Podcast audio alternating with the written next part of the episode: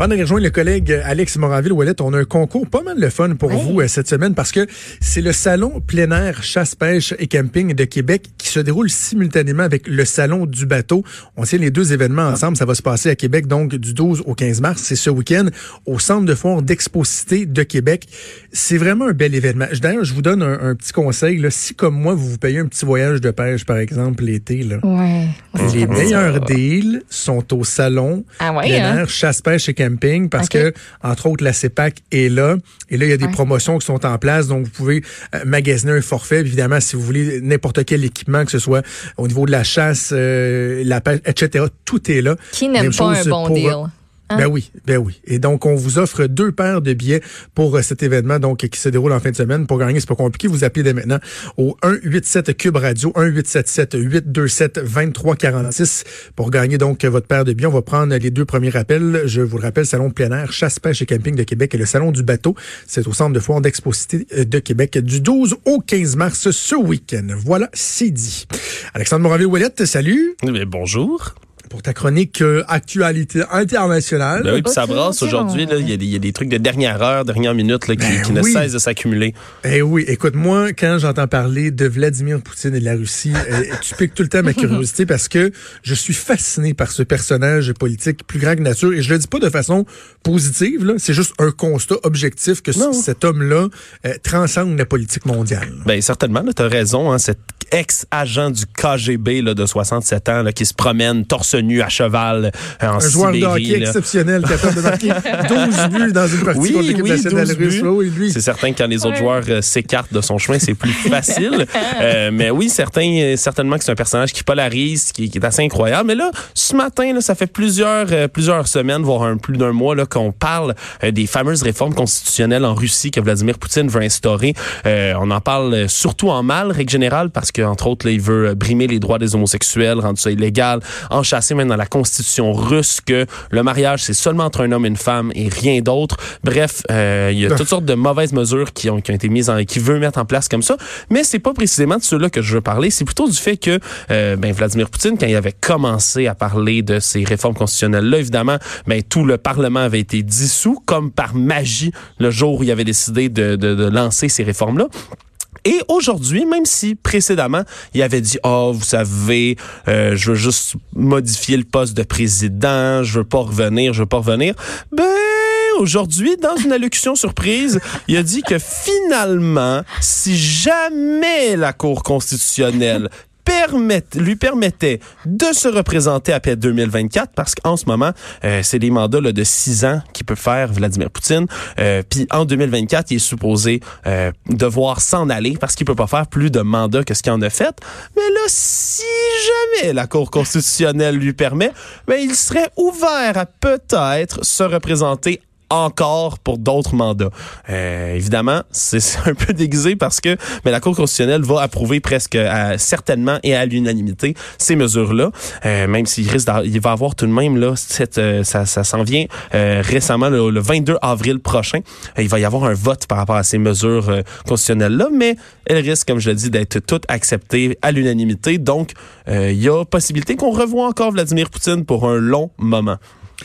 Je, je suis vraiment pas un spécialiste de politique internationale, mais c'est pas la première fois qu'il euh, qu'il crossaille le système. Hein, parce qu'il y a eu son premier passage au pouvoir.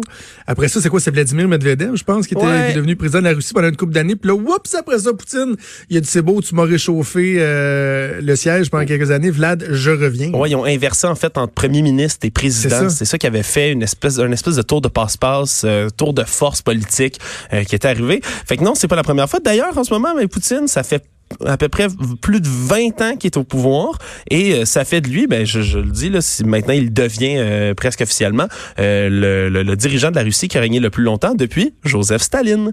Alors bon, on, ça pa ça paraît pas, mais toujours dans le décor. Puis Poutine il me fait pluie, la pluie et le beau temps en Russie et là il risque quand même de rester un peu plus longtemps encore, même s'il a dit lui-même qu'il est vraiment contre cette tradition de l'Union soviétique de régner jusqu'à la mort. lui il est vraiment pas pour ça, mais là, il propose de se représenter, puis ce serait deux autres mandats, possiblement de 6 ans, donc 12 ans de plus à partir de 2024. Donc, on a sûrement pas fini d'entendre parler euh, de cet homme politique-là. Moi, être président à vie, quelque chose à dire contre ça? non, ça va être correct, monsieur le président. Ça va être correct. Tu veux pas trop t'obstiner avec non, les gens non, en Russie. OK, on va se déplacer un peu. On va se rendre vers Dresde, en Allemagne, où tu veux nous parler d'un vol particulier, un vol, Mais un vol royal? Oui, ben c'est un développement, euh, c'est un développement assez, euh, assez particulier dans une histoire qui, moi, je n'avais pas vu passer du tout, qui date du 25 novembre dernier, euh, mais qui se, se, se, profile maintenant à l'horizon alors que le procès, les accusations et les arrestations se multiplient, dans un vol au Palais Royal de Dresde qui a eu lieu donc en novembre dernier, je le disais, un vol assez exceptionnel. C'est des joyaux qui datent du 18e siècle, des trésors euh, euh, allemands, là, euh, assez vieillots, mais qui ont une valeur inestimable, qui avaient été volés. le développement maintenant, c'est qu'il y aurait quatre gardes de sécurité de l'intérieur du musée, du musée slash, si on peut dire, le Palais Royal, qui, ben, qui serait impliqué dans ce vol-là, qui impliquerait maintenant sept personnes différentes. Euh, pendant la nuit, donc, le, pendant le matin du 25 novembre, donc, il y a trois voleurs qui se seraient introduits par infraction dans le musée en brisant une fenêtre.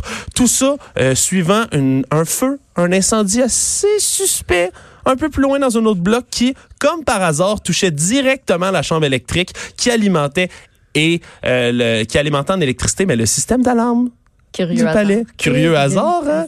Hey, on est comme dans un genre de Ocean's Eleven, là, où, un, un bon film de d'hold up bien Ouais. planifié là. Ben euh, exactement parce que là ce qu'on dit maintenant c'est qu'il y aurait deux gardes de sécurité qui auraient euh, qui auraient juste rien fait lorsque le, le- finalement ils se seraient rendu compte de par les caméras qui elles fonctionnaient sur un autre circuit euh, auraient vu les hommes s'introduire par infraction commencer à fracasser des vitrines et à voler des trésors euh, oh, aurait pris beaucoup de temps avant de s'en mêler de cette histoire là il y en aurait un autre qui euh, après une fouille de son appartement ben il semblerait avoir donné des informations aux voleurs propagé les des cartes entre autres euh, de l'endroit puis où étaient storés les trésors.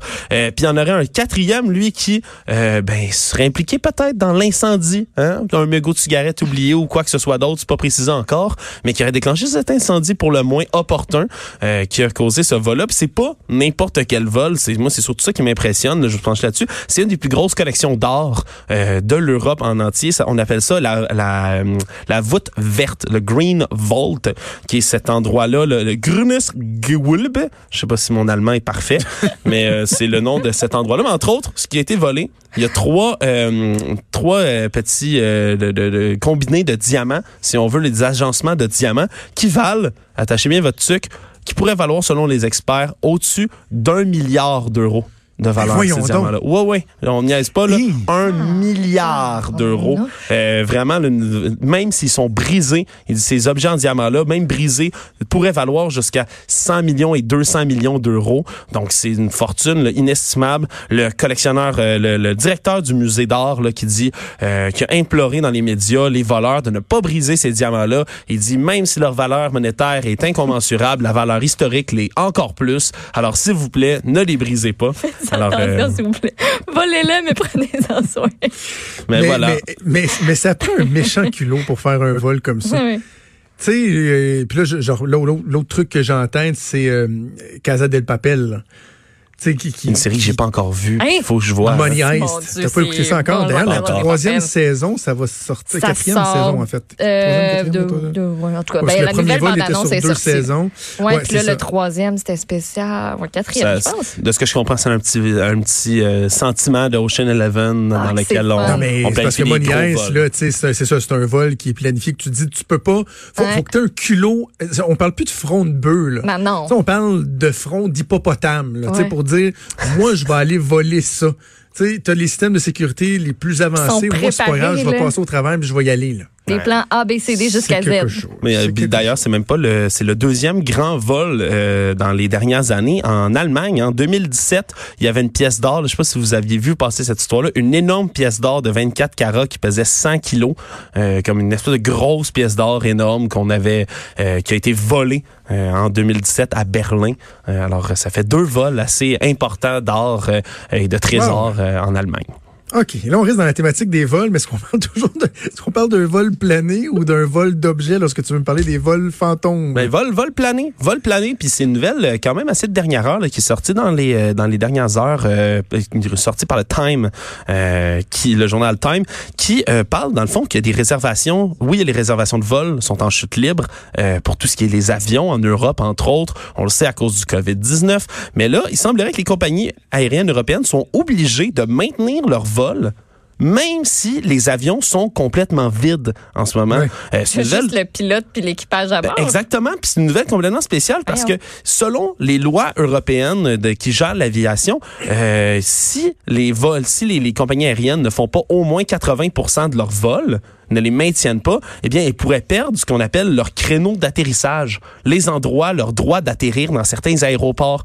Donc, ils passeraient l'année suivante aux mains de la compétition. Alors, en ce moment, toutes les compagnies aériennes, ils ont des vols vides, mais ils ne les annulent pas. Donc, il y a des avions en ce moment qui parcourent le ciel de l'Europe qui ont aucun équipage, aucun euh, qui ont quelques équipages mais aucun passager et qui brûlent du kérosène ben oui. pour rien euh, dans l'air. Alors quand on se met à critiquer les avions pour être responsable d'une grande partie de la pollution et du CO2 mondial, mais c'est un non-sens, surtout que ça coûte une fortune aux compagnies aériennes. Mmh. Alors ben déjà le secrétaire d'État au transport britannique euh, Grant Shapps qui a appelé le Airport Coordination Limited, qui est l'espèce d'organisme qui s'occupe de tout ça, de, de, suspendre cette loi-là qui est complètement absurde dans les euh, mmh. dans les temps qui courent. Alors j'imagine que ça va donner suite là dans les au cours de la journée ou dans les prochains jours, mais en ce moment il y a des avions complètement mais... vides qui parcourent le ciel. OK, mais je vais te mettre un gros mais, mais, mais là-dessus. Parce que euh, pour avoir travaillé pendant cinq ans dans le milieu aéroportuaire, ce que tu dis sur, ce qu'on on appelle ça dans le jargon les slots, là, les slots d'atterrissage, mm -hmm. ta case à toi, c'est vrai que c'est un enjeu. Parce que si tu n'utilises pas la place, c'est une autre compagnie aérienne qui va savoir euh, allouer. Puis bon, il euh, y a, y a c'est pas tous des aéroports comme Québec et Montréal où des fois on se dit, ouais, il n'y a pas tant de vols que ça. Il y a bien des, des aéroports où les compagnies aériennes font la file pour espérer pouvoir opérer à partir de là. Par contre, le gros bémol que je te mets, c'est que dans des cas où tu as des avions euh, qui a beaucoup que la capacité est, vraiment pas euh, atteinte là. Tu sais, mmh. mettons, euh, on parle, ils vont parler de coefficient de remplissage. Fait que, mettons, à 100% t'es plein, on s'entend. Mais mettons, le coefficient de remplissage est à 25 ou 30 on okay. calcule que le vol, pour être rentable, selon le type d'appareil, doit être... Euh, puis en fait, plus l'appareil est gros, plus il faut que l'appareil soit rempli pour euh, parce que ça coûte tellement cher à opérer. Tu sais, je, je sais plus, là, moi, ça fait cinq ans, je suis plus là-dedans, mais dans le temps, si tu parlais, mettons, euh, d'un Airbus 330, je pense qu'il fallait qu'il soit rempli à comme 85% minimum, juste pour être juste pour arriver even, OK? Mm -hmm. Donc, quand tu as un vol sur une destination, euh, je sais pas moi, Québec-Newark, qui est à 20, 30, 40% il sera probablement pas rentable. Et là, ce que tu vois poindre, c'est des annulations de vol pour ce qu'on appelle en, en, en anglais, on appelle ça des me mechanical failure. Hmm. Là, les passagers ah. se font dire malheureusement, votre vol a été annulé. Ah, le passager n'est pas content. Mais quand ça fait que mon vol est annulé? Les pépins mécaniques. Ben, vous savez, on a un pépin mécanique. là, toi, le passager, tu dis, je suis pour leur dire non, non, voyons, euh, envoyez-moi dans les airs, un ah pépin non. mécanique. On peut pas niaiser avec ça. Fait que là, ils vont t'envoyer sur le vol d'après et peut-être sur le vol de vol de vol d'après pour Parce finalement avoir un avion qui va être poulé à 100 ah. Fait que, tu sais, je, je, moi, premièrement, qu'on qu parle de vol carrément vide avec aucun passager, j'ai des petits doutes. Okay. Mais euh, les compagnies aériennes ne me feront pas pleurer avec une obligation de voler avec quelques passagers parce que de façon générale, dans ce petit manège-là, c'est le passager qui se fait, excuse-moi euh, l'expression, fourrer le plus souvent parce qu'une compagnie aérienne va choisir d'annuler ses vols juste parce qu'ils n'ont pas assez de passagers dans l'avion. Un, voilà, un retour de balance, un retour de balancier. Donc. Vous l'aurez entendu dans Franchement. Il nous reste deux minutes. Peut-être finir avec une petite nouvelle que tu avais sur euh, le tiens, coronavirus. On n'en ben. avait pas encore parlé depuis euh, dix minutes. Et la cocaïne, c'est intéressant ben, ça. Ben, ça m'a bien fait rire, un en remède? fait, parce que c'est un, ben, un supposé remède, on non, va le dire pas. comme ça. Là. hein? Moi, je disais ça euh, Non, non, mais c'est le Twitter du ministère de la Santé de la France hein, qui, euh, qui, depuis quelques jours, évidemment, là, propose là, des recommandations sanitaires, des bons gestes à adopter, euh, etc., là, qui mettent en garde les internautes. Mais là, euh, ça date de hier, leur Twitter officiel qui a dit Non, la cocaïne ne protège pas contre le COVID-19. C'est une drogue addictive provoquant de graves effets indésirables et nocifs pour la santé des personnes. Donc, il semblerait, on ne sait pas trop euh, d'où origine le, le, le, besoin de faire cette mise en garde-là, mais reste que ça a fait, ça a fait rire beaucoup de gens euh, sur Twitter là, de voir que le ministère de la Santé s'attaque à cette euh, supposée problématique-là, ce qui veut dire ben, qu'il y a des gens qui croient réellement que sniffer de la cocaïne euh, empêcherait peut-être par votre nez de, de, laisser passer le coronavirus. Je vous l'aurais entendu, comme tu disais, Jonathan, ici à Franchement dit, c'est complètement faux. Ah non, mais j'ai entendu... Qui font la passe, hein? il faudrait trouver ça là, parce que je veux pas euh, propager une fake news, mais il me semble j'ai vu passer une nouvelle. C'était ça en Inde où il y a des gens qui ont pris une certaine alcool particulière? En Iran, en, 44 Iran, personnes. Hein? 44 personnes qui sont mortes 20, là. Ouais, de l'alcool frélaté. Ça, j'avais 27 en 27, tête. 27, 27 personnes. Je me suis trompé. Parce que, merci, Maud.